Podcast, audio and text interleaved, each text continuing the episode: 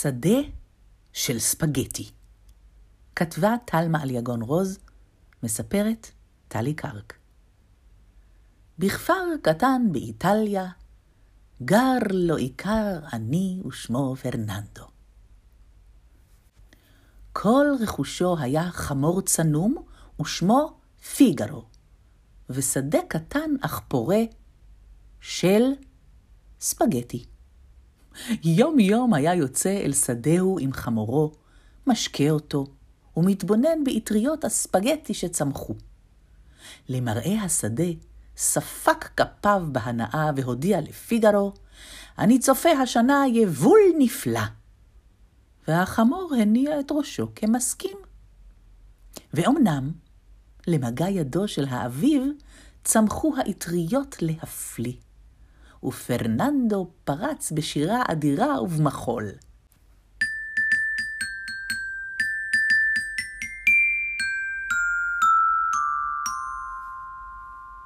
כשהתעייף, לחש לחמורו על אוזנו, מחר נצא לקציר הספגטי. כשאני חושב על המאכלים שתכין אשתי, אין מאושר ממני בעולם. למחרת בבוקר, יצאו העיקר וחמורו לשדה. אך בהגיעם לשדה, גילו שמישהו רמס את האטריות, ואף טעם מהן טעימה הגונה. פיגרו עללי, ממא מיה, מה עשיתי שקרה לי אסון נורא כל כך? זעק העיקר. אדוני, נער החמור בקול, אני מציע שנקים גדר עבדים, עבד, עבד, אבנים, ואז לא יוכל הפורץ להיכנס ולהשחית את השדה שלנו. ומיד התחילו להקים את הגדר. למחרת, כשהגיעו לשדה, ראו כי כל חלקת השדה הסמוכה לגדר נעלמה. אף אטריה לא נשארה.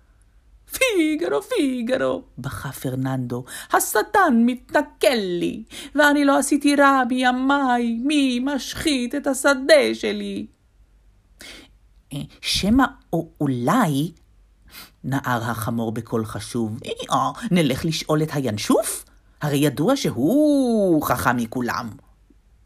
וכך עשו. סיפר החמור בקיצור חמורי את הסיפור.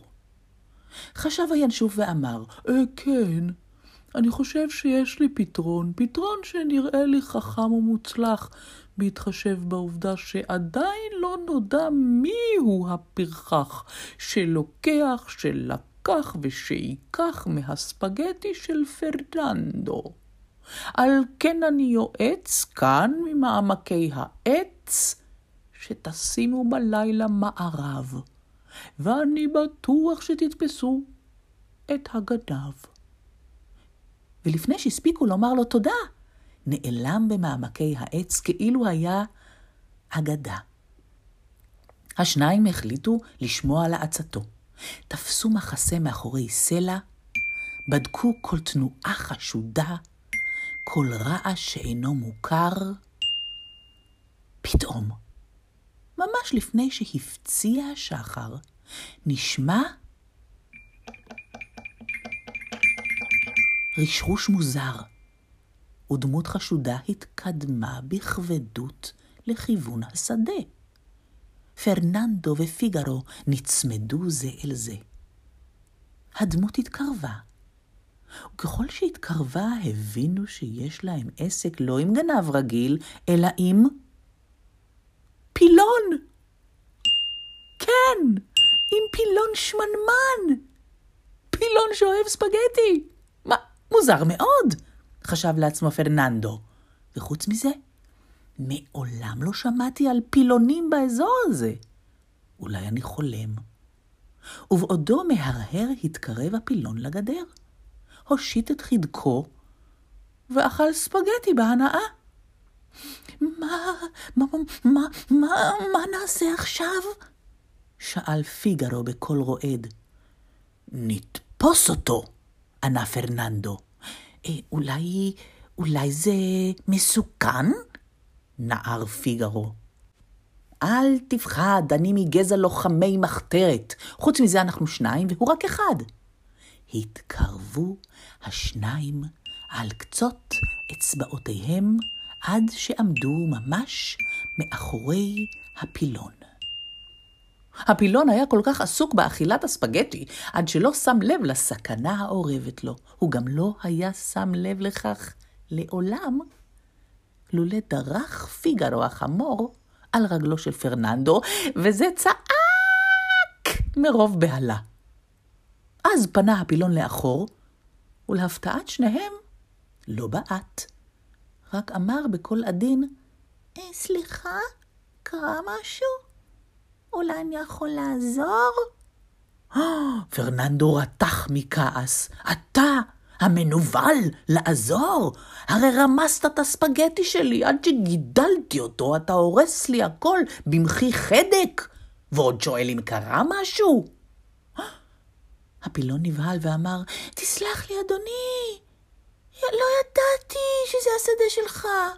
לא, לא, לא, לא, לא רציתי להרע לך, אלא, אה, אה, יש לי, אלא שיש לי חולשה נוראה לספגטי, אתה מבין? לספגטי בגבינה צהובה. ספגטי בגבינה צהובה, ועל זה קצת רוטב עגבניות. איך אשתי מבשלת ספגטי. תבוא פעם ותטעם בעצמך. אמר לו פרננדו.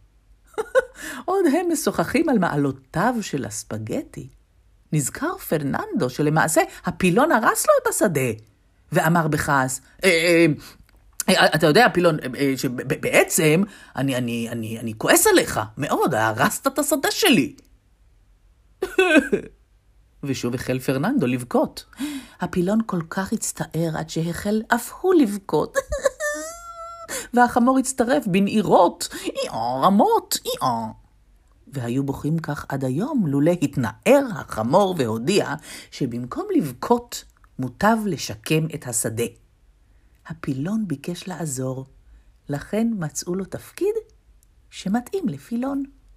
ומאז ועד היום הוא משקה בחדקו את שדות הספגטי של פרננדו, לשמחתם של העיקר ושל כל ילדי הכפר.